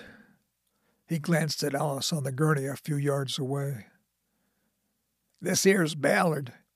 He'll be with you on your visit to the specialist. I, I know him. He's my doctor. I'm the general's family, she said to Springer with muted enthusiasm. She knew Springer was well aware of who she was. I'm sorry, ma'am. I didn't know you were so close. But don't worry, Ballard's just for transfer. I've got you the best stock at Orleans waiting. Top notch orthopedic surgeon. Springer walked away. The ambulance driver glanced at Miles askance with eyebrows raised, disgusted at Springer's attitude, but like Miles, compelled to tolerate it. Miles sat on the metal side bench that lined the wall and back of the ambulance. He positioned next to the secured gurney that was strapped so he could monitor Alice during the trip. It was a few minutes before they reached cruising speed on the highway. You didn't want to do this. Was it because of how I acted? she asked. Miles shrugged. Oh, no, not you. I feel a responsibility to my patients. That Springer guy is a barbarian, she said. He's weird, Miles admitted. Have you ever read the Gertrude Stein book I showed you? I tried, but I went instead to read the history of Stein's life. I didn't know how, as a Jew, she made it through occupation alive. She didn't lack self confidence. Do you know she went to Johns Hopkins for medical school, but dropped out? I doubt it was about academics, Alice said. I think she got bored. The life of the wealthy and connected, Miles said. I lent the book to my friend Ingrid. I know her. What did she think? She got tied up in the Steins art salon and their support of new artists like Matisse and Cezanne and Braque. Picasso did a portrait of Stein. I don't think Ingrid liked it very much. They rode in silence for a few minutes before Miles spoke again. Why did you come to France? he asked. I got phased out as a reporter at the New York Herald Tribune. They're in deep financial doo doo, so I talked to them about freelancing but the only place they'd let me do it was in Europe for the International Herald Tribune. So, with my parents here, I took the demotion rather than get fired with no job in the States and came to France. These are difficult times, Miles said. Are you happy you came? I think so, Miles said. I miss the States, and many French people don't like me as an American. I was bicycling near La Lavru and a motorist ran me into a ditch. I've treated two patients with minor injuries in the last couple of months, cyclists deliberately forced off the road by French drivers. There's a mandate from the military police not to ride bicycles when in uniform on major thoroughfares. I can't believe a bicyclist would do that on purpose, she thought. Why do they dislike us? It's not all of them, Miles said, but many do resent Americans. They find us rude, bad mannered, uncultured, materialistic, and we murder their language without trying to improve. They're intent on preserving the French language. But we liberated them with the British and the Canadians. They're not looked on with fondness either by the French. And there's the anti Semitism. Not ubiquitous, but definitely it's there. And all of Europe, I guess. Besides Hitler, I've read about the Russian Nicholas II and anti Semitism. Even the French Vichy government arrested tens of thousands of Jews during the occupation who were transferred to Auschwitz. It said they were told the Jews were being relocated and they were unaware of the extermination camps. But that doesn't seem possible. But who knows? Ingrid and Oliver are Jews that are looking for family members in the Holocaust, aren't they? Do they know about the French collaboration with the Vichy government? Yes, said Miles. Are they comfortable living in France? It's only been, what, 18 years. Do they know collaborating French people arrested fellow Jewish citizens, even in the Indre, and sent them to a detention center at Drancy, north of Paris, where 60,000 Jews were then sent to Auschwitz to be gassed? And the French collaborators say they believed the Jews were being relocated to different receptive countries. And that doesn't bother your Jewish friends? Oh, I'm sure it does, Miles said. It's strange. I find them special people in many ways, and they make friends like the Francophiles they are. You'll do the same. I think most of the French I've met are pro American, some without apathy, but many sincerely thankful for our presence if not respectful. And what about you? Why did you come? I got drafted, Miles said. Ouch, sorry. Once I was drafted, I wanted to come to Europe. France was serendipity, and it's working out. The ambulance braked to avoid a crash, and Alice, held in place by restraints, slid forward a few inches on the stretcher. She said she was okay when Miles asked. I'm thinking of moving out of my father's place and living on the economy, Alice said. And I'll be traveling looking for news stories. I'll be searching for a place to live. I've started taking French. Do you know it? I've got a tutor, but I started from scratch, so I'm not really good yet. My teacher is great. I could introduce you. I've already started courses at the base, but I'm not pleased with the quality. Miles told her of many valuable interactions he'd had with Madame Levine, new places he'd visited, ideas he'd discovered. I'd be pleased if you asked your tutor, Alice said. Consider it done. I'll let you know. Time passed rapidly. They soon arrived in Orleans. I've misjudged him, Alice thought about Miles. He's more human than most doctors I've known. As they pulled into the emergency room entrance of the base hospital in Orleans, Alice said, I'm sorry, Doctor. About that time we were flying in my father's plane to D Day, I wasn't friendly. Alice reached out and took Miles' hand. I want to be your friend, she said. He smiled, pleased with the thought. Miles stayed throughout her surgery and postoperatively. She was discharged in two days to remain in a short cast for six to eight weeks until the orthopedist expected she could begin weight bearing and ambulation with crutches or a cane, with some pain, but not incapacitated. Chapter 19 Suspicions 1965 Alice Two months later, Alice's leg was better, and she was weight bearing, but she was plagued with oscillating blue moods and days of hyper excitement. She accepted Miles' offer to introduce her to Madame Levine, and she now went twice a week for her lessons. At one of Miles' French lessons with Madame Levine a few months later, he asked how Alice was progressing. I am very concerned, monsieur. It is very personal, but I believe you should know. She lives with the family of a Monsieur Villard. Uh, the attorney, I've not met him, but she has told me of his kindness to her when she broke her leg. I know him only from the war. We do not associate. Why? He was an officer in the police. I suspect he was at least indirectly responsible for the murder of my first husband in 1944 in Toul. I'm so sorry. I didn't know he was murdered. Yes, by the Miliciens. Not Germans. No, the Miliciens were collaborators with the Vichy government controlled by the Germans. My family and most of the French patriots who fought in the resistance fought against the milice. I, I don't understand. What were they? It was a terrible time for French people. With the occupation, people starved. There were no jobs, and the Vichy government French citizens who supported the Nazi leaders of the occupation attracted support for the extermination of Jews and undesirables.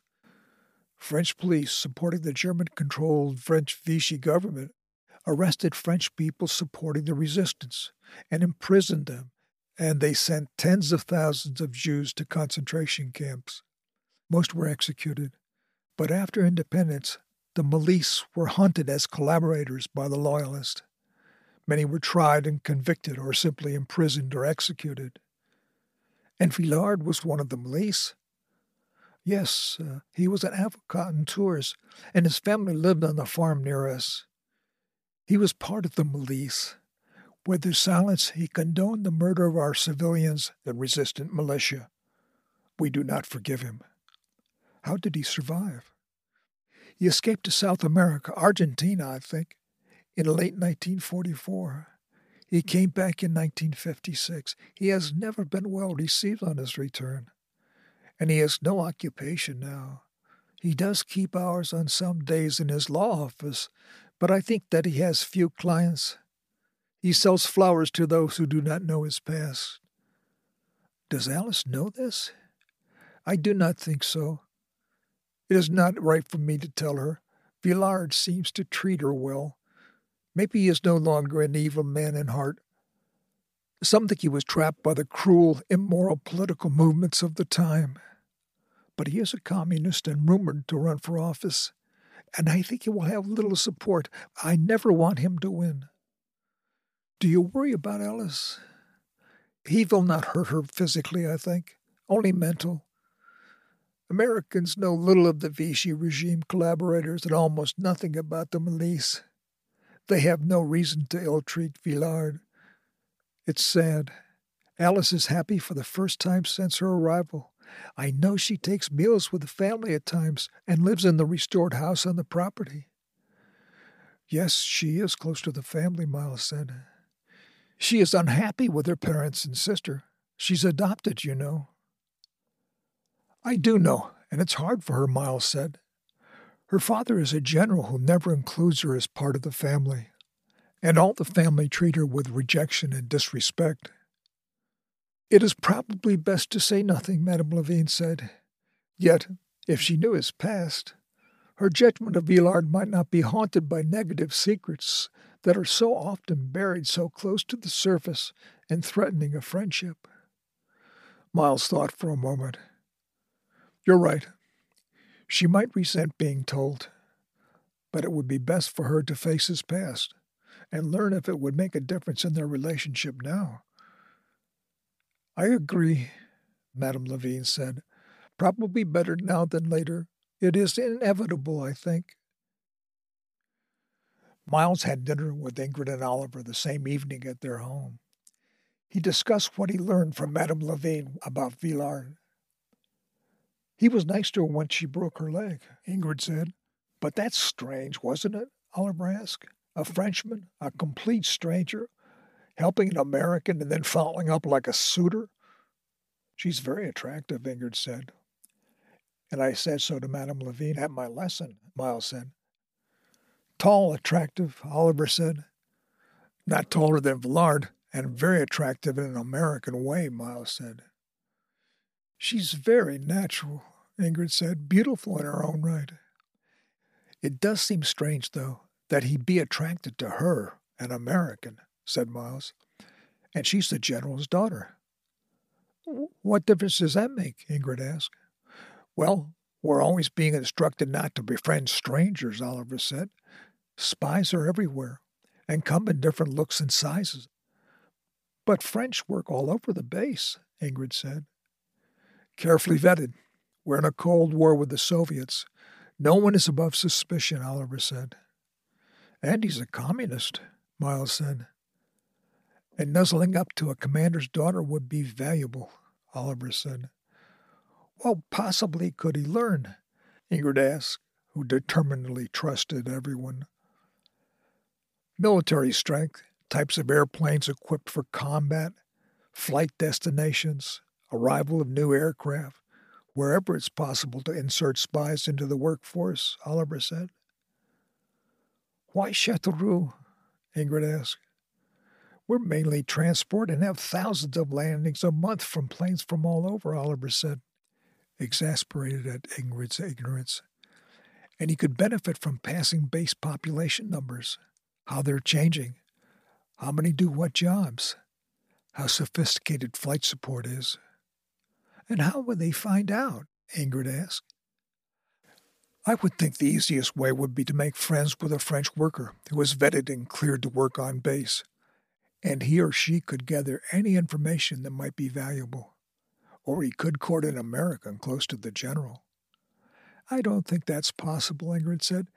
Villard seems sincere, and Alice seems loyal. Do you think this guy is attracted to a spinster American journalist who's not too successful at that? Oliver said. I don't believe Antoine would do that, Ingrid said. But wooing a general's daughter, that would be a coup. And just the possibility, I guess, is enough to believe that Alice should know for her own good, Alice said, now suspicious even of the way Antoine had been so conveniently available when Alice was injured by a bicycle hit and run. Is she angry enough at her family to ignore the obvious? Oliver asked Ingrid. I know she feels the disregard for her from her father. I think her dislike for the general probably clouds her judgment of the motivations of all humans, Miles answered. That's probably true, Ingrid said. Well, we should tell her, Miles said. I don't like her well enough to be involved, Oliver said. Miles looked to Ingrid. Would you do it, Ingrid?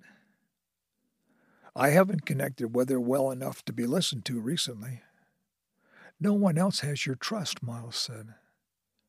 Ingrid shook her head in indecision. And it should be a woman, Miles added. Ingrid nodded slowly in thoughtful agreement. It's a time in human existence when women could not trust men. That was for sure. And Alice was a friend. And Ingrid felt on that basis alone she should tell the truths about a war criminal, especially if Alice were in love with him. The next day at mid morning, when there would be fewer customers, Ingrid asked to meet Alice for coffee at the canteen near the main gate. They sat on the lawn, at an outdoor table for two, under a red and white striped umbrella. After pleasantries, Alice asked what was up. Ingrid expressed that she, Oliver, and Miles had discovered information that they agreed she should know about. Why all the secrecy? Alice asked. It's about Antoine, Alice. Alice smiled. Oh, I know. I know all about that. What? He's political. But he's not anti American, Ingrid. He's just strongly French. It could be more than that, Ingrid said. He's running for office as a member of the Communist Party. Well, everyone believes that. I wish he wouldn't run as a communist. Less than 20% of the public thinks there's any value to communist leadership. But it's more than that, Alice. Antoine was in the milice.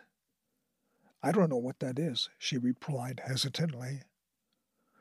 Ingrid believed her. Americans on the base knew few truths about the French in the World War II conflict. Milice was a paramilitary group that rounded up Jews and undesirables and members of the resistance for the Vichy government for deportation, Ingrid said. The Vichy government was French? A government that collaborated and was supported by the Germans during the occupation. So it was a political group. The milice is believed to have committed summary executions and assassinations. Well, Antoine was never involved, Alice said. Why do you think he went to Argentina? He went there to work to support his family. There were no jobs during the war. He may have gone there to avoid prosecution for war crimes after the liberation, Ingrid said. After liberation, many of the milice were tried and summarily executed for their crimes. He escaped. That's not true, Ingrid. Antoine is French to the core. He's devout Catholic. He's a kind and generous man. Well, we thought you should know. It's a history Antoine will carry with him for the rest of his life. We didn't want it to affect you. Why do you dislike him? We don't dislike him. We don't know him. Why do you lie then? I'm not lying. I would never have thought it of you. You're the best Jewish person I've ever known. I care for you, Alice. We all do. Alice gripped the edge of the table with white knuckles as she stood. I'm living with the family now, Ingrid. Antoine's divorced sister has moved into the servant's house, and I'm living with the family working for Antoine in his office, helping with his garden. I can't like you after this. Do you see your family? I don't want to, and I probably never will. They have no caring for me. Is Antoine interested in the base operations? Ingrid asked. Alice clasped her hands to hide the trembling. He's not a spy, Ingrid. Really, I don't ever want to see you again. Please, Alice, Wash those nasty thoughts from your mind. Alice's hands were balled into fists, her face flushed. You'll never have what I have, Ingrid love, and you're jealous. Have you quit the paper? That's none of your goddamn business, but yes, I'm submitting elsewhere. Ingrid stood. I'm sorry, Alice. I am so disappointed in you, Alice said as she turned her back and walked briskly away. And I don't want to ever read your book. A month later, Alice talked to Antoine when they were alone working in the greenhouse, embedding Lombardy poplar tree seedlings in fortitude soil trays to take root. She told him of her meeting with Ingrid. Were you in the Milice? she asked. He sighed suddenly, looking tired, and shook his head no. It, it makes no difference to me, Alice continued. I don't really know exactly what the Milice were. I've been accused, Alice. Was that why you went to Argentina? It was a complicated time. Did you collaborate with the Germans? Uh, not in the way Americans believe. Not many Americans here are my friends anymore, so there's no danger, Alice said. Antoine took both her hands and led her to a bench near the door. He turned to be able to look into her eyes as he spoke. I knew Darnand and Laval personally in the 30s, and during the war I did support General Pétain and the Vichy government, believing it was the only possible way to keep a free France. Many of us believed Germany would win, and we were determined to preserve France governed as a peaceful socialist state. I was falsely accused of close association with Darnand because of our previous association in youth, but I was never involved in murder or assassination. I did believe that deportation of Jews and undesirables by the Vichy regime was to support the war effort. I thought the Jews were relocated. The existence of the concentration camps was hidden from most of us until liberation exposed the truth. After liberation, those thought to be associated with the milice were arrested and many set for trial. Some were summarily executed. Revenge was rampant. I did have connections to the escape routes and I left. It was a miserable time for me, and I returned to home as soon as I felt safe. Alice imagined the suffering of the Villard family and the sorrow welled up inside her. Any flecks of doubt that remained about Antoine were completely displaced by empathy. She took his hand again and looked deeply into his eyes. Je t'aime, she said, her gaze lost in the depth of his affectionate stare. He embraced her Ma chère, he said. Alice didn't think about Antoine and the Milice until she was in the boulangerie buying baguettes and tarts the next week. The owner exchanged the proper change as an old woman walked in, recognized Alice, and spat angry words at her. Alice looked back at the owner, whose eyes were saturated with hatred. The old woman waited behind Alice. Alice looked into the wrinkled face of the owner's brown, bland eyes with dilated pupils. Thank you, Alice said. It is no good that you live with that man, the owner said with a heavy accent of peasant French to her English. He is murderer of my husband. My brother saw him, the old woman almost shouted in French. That can't be true, Alice replied in French. She tells the truth, the old woman behind her said. Many of us know he placed noose around neck of Franklin when two Nazis hoisted him up to hang from Lampeau. Antoine Villard is a good man, Alice said. The woman owner took the package she had wrapped for Alice and handed it to the old woman. This is for you now, she said to the old woman, who bowed her head in thanks. And my money? Alice asked. The owner slammed a few coins on the counter. Do not return, she said. Why now, after more than a year? Now you live with Milice. Offended, Alice circled past the old woman to go out the door. The same night, Alice told Antoine about her encounter. They lie, he said. But they both claim to know you placed a noose around a man's neck. You can't believe them. It's been 20 years.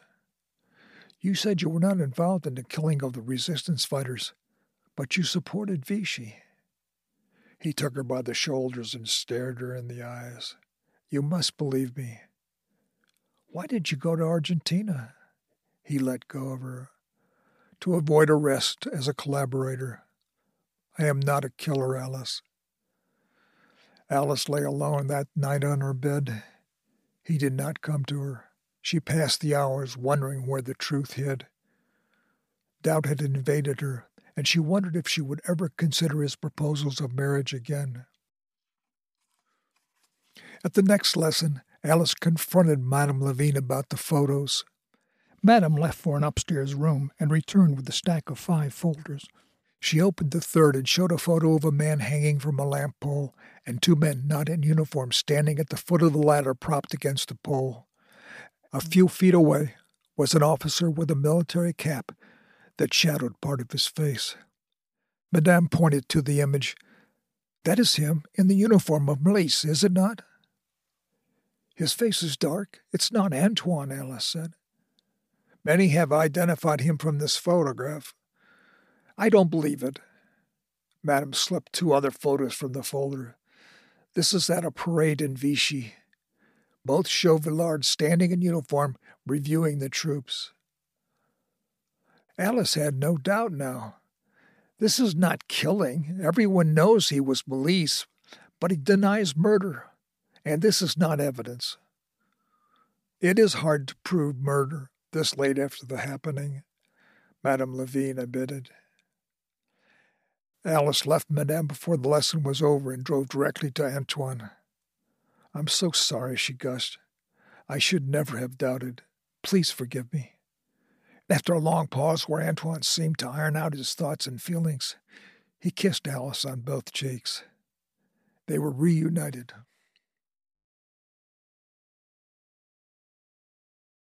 That was the end of episode three of Tour of Duty by William H. Coles.